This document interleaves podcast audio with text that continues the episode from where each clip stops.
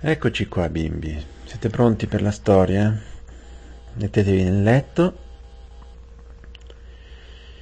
che continuiamo la nostra lettura delle cronache di Narnia.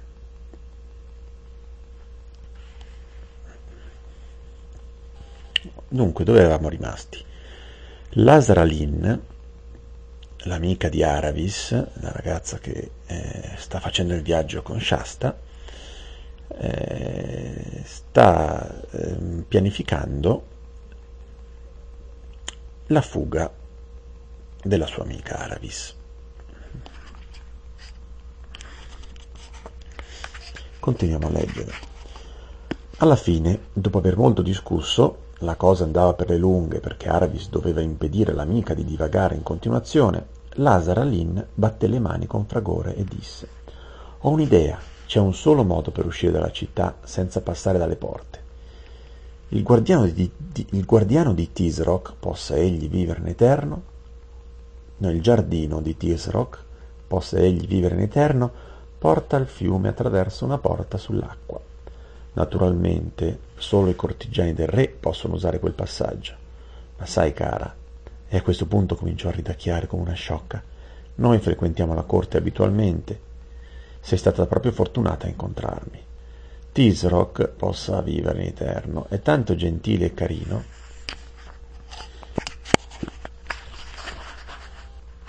che ci invita a palazzo quasi ogni giorno.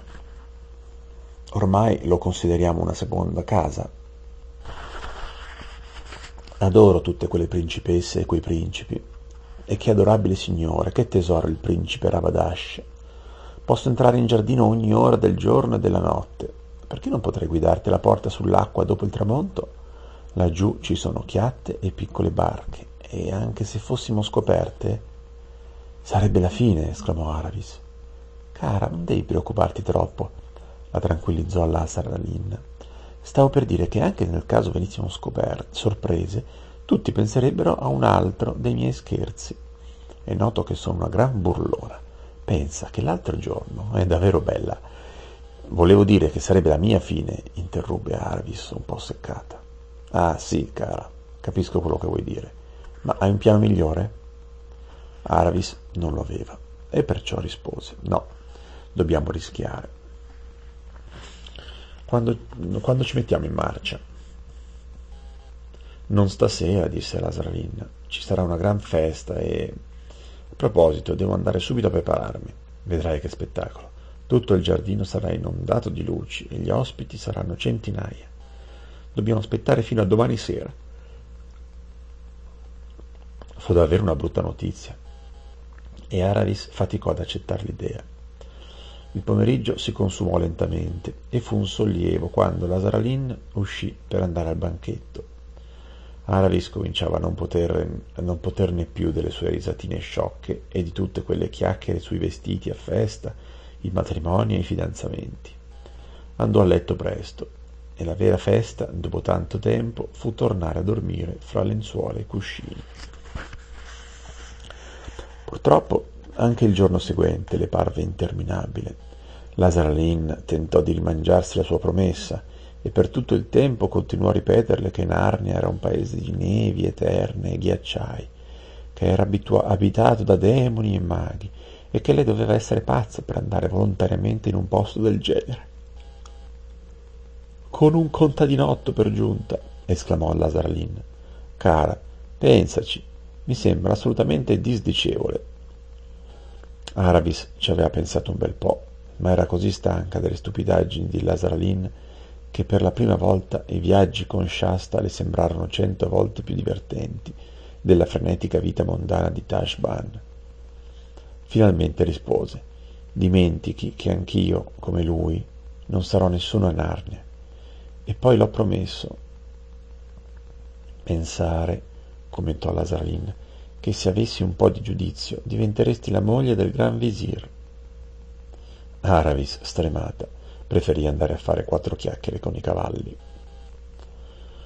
Uno stagliere vi accompagnerà alle tombe poco prima del tramonto, disse loro.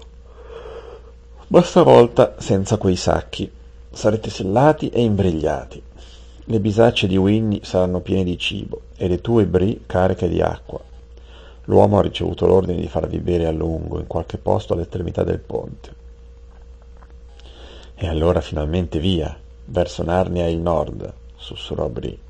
E se per caso non trovassimo Shasta alle tombe?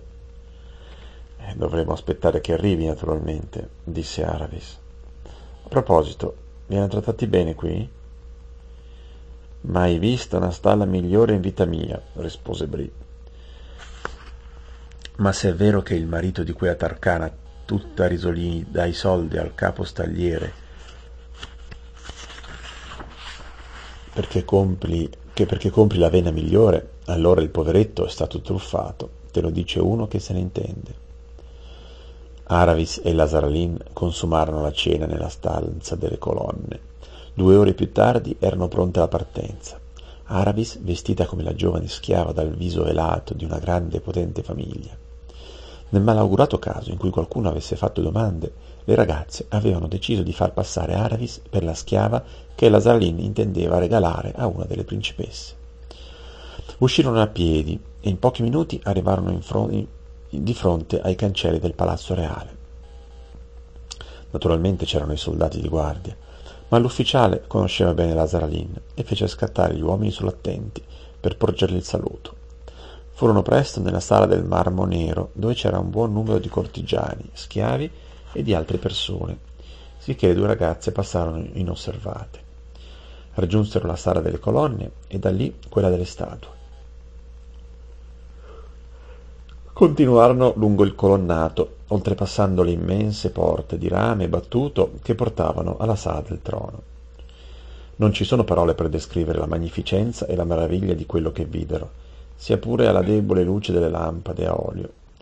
Infine sbucarono nel giardino lastricato che digradava verso il basso attraverso una serie di terrazze. Lastricato, giardino lastricato vuol dire che per terra ha delle, dei, dei, dei, delle mattonelle, dei sassi per camminare e che digradava verso il basso vuol dire che era in discesa. Arrivati in fondo si trovarono al palazzo vecchio, mentre, annota, mentre annottava, cioè stava arrivando la notte, e passarono in un dedalo di corridoi, un labirinto di corridoi, illuminati da rare torce appese al muro. Le torce sono dei, dei bastoni mm, con, eh, con, in cima mm, degli stracci eh, imbevuti di olio che incendiate fanno, fanno luce. A un certo punto la Tralin si fermò, indecisa, se, per, se prendere a destra o a sinistra. Avanti, vai avanti, la incoraggiò Aravis con un filo di voce e il cuore in gola, temendo di trovarsi di fronte a suo padre da un momento all'altro. Un attimo, sto pensando, prese tempo la Tralin. Non ricordo bene da che parte si passa, forse a sinistra. Ah sì, sono sicuro, a sinistra. Non è divertente? Svoltarono e si trovarono in un corridoio praticamente buio, con scalini che portavano in basso da qualche parte.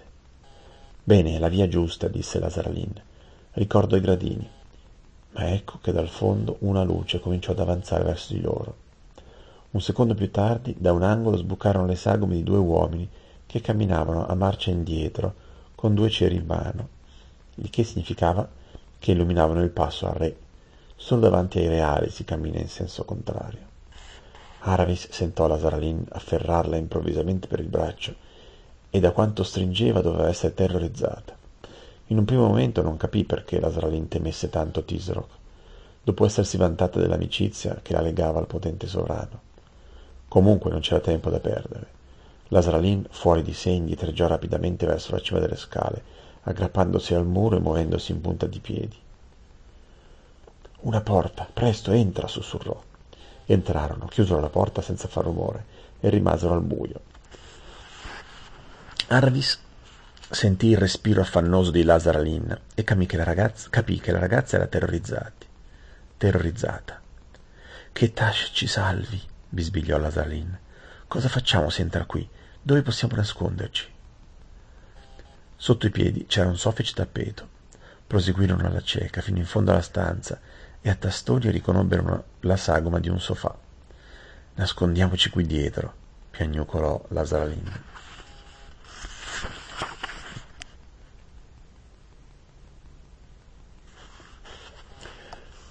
Ma perché mi sono cacciato in questo guaio? C'era abbastanza spazio fra il sofà e il muro coperto di drappeggi e le ragazze si sdraiarono. La Jaline fece di tutto per, per, per prendersi la posizione migliore e rimase completamente al coperto, ben nascosta. Invece la parte superiore del viso di Aravis sbucava da un lato del sofà, in modo che se qualcuno fosse entrato nella stanza un con un po' di luce e avesse guardato in quella direzione l'avrebbe scoperta. Per fortuna Aravis aveva il viso velato e dunque difficile da riconoscere. La fuggitiva spingeva disperatamente per conquistare un po' di spazio, ma la Tarlin, che la paura aveva reso ancor più egoista, la respingeva pizzicandole i piedi. Dopo un po' smisero di azzuffarsi e stettero immobili, ansimando. La stanza era immersa nel più completo silenzio e il respiro delle due ragazze sembrava un rumore assordante. Siamo al sicuro? chiese Aravis con un flebile bisbiglio. Io. io. penso di sì, rispose la Saralina. Ma che colpo al cuore! Improvvisamente il rumore spaventoso che mai avrebbero voluto sentire. La porta si apriva. La stanza si illuminò e Aravis, che non era riuscita a nascondersi completamente dietro il sofà, vide tutto. Per prima entrarono i due schiavi, camminando all'indietro e con i ceri in mano. Dai loro gesti Aravis capì che erano sordomuti e per questo motivo potevano partecipare alle riunioni segrete. Si sistemarono ai lati del sofà, cosa che per Aravis si rivelò, si rivelò una fortuna. Nascosto dalla sagoma dello schiavo, poteva seguire la scena tra i, suoi, tra i suoi piedi, senza timore di essere scoperta. Quindi entrò un uomo anziano e molto grasso, con in testa uno strano e inconfondibile copricapo a punta il cappello di Tisroc. Il più piccolo dei gioielli che ornavano la sua figura valeva più di tutte le armi e i vestiti dei signori di Narnia messi insieme. Ma nel complesso lui era così grasso e talmente ricoperto di fronzoli, gale, balze, bottoni, fiocchi amuleti, che Aravis non poté fare a meno di pensare che la moda di Narnia, almeno quella maschile, fosse cento volte più raffinata. Dopo il re entrò un giovane alto, con in capo un turbante piumato e ingioiellato e una scimitarra dalla guaina d'avorio che gli pendeva al fianco. La scimitarra è una spada, la guaina d'avorio è la, la custodia della scimitarra. D'avorio, l'avorio è, una, è, un, è, un, materiale bianco, è, il, è fatto con i, i denti del, dei, degli elefanti. Era nervoso, con gli occhi e i denti che scintillavano alla luce dei grandi ceri. Per ultimo entrò un vecchietto raggrinzito e un po' gobbo. Aravis ebbe un fremito di disgusto. Nel vecchio aveva riconosciuto il nuovo gran visir, ovvero il suo promesso sposo Aoshta Tarkan. Quindi in questa, in questa riunione segreta c'erano il re, Tisroc, un un giovane con, con la scimitarra e il, eh, il Tarkan che Aravis doveva sposare, che non voleva sposare, a Oshta. Dopo che i tre furono entrati nella stanza e la porta si fu richiusa alle loro spalle, Tisroc si lasciò cadere sul divano con aria soddisfatta. Il giovane prese posto davanti a lui in piedi, mentre il gran visir si inginocchiò sul tappeto e si prosternò con la fronte a terra, cioè si inchinò. Bene, qui finisce il capitolo. Domani leggeremo che cosa si dirà, che cosa succede in questa riunione. Per adesso vi auguro buonanotte, vi do un bacio grande grande, una carezza dolce e un abbraccio forte forte. Buonanotte Ludovica, buonanotte Federico, a domani.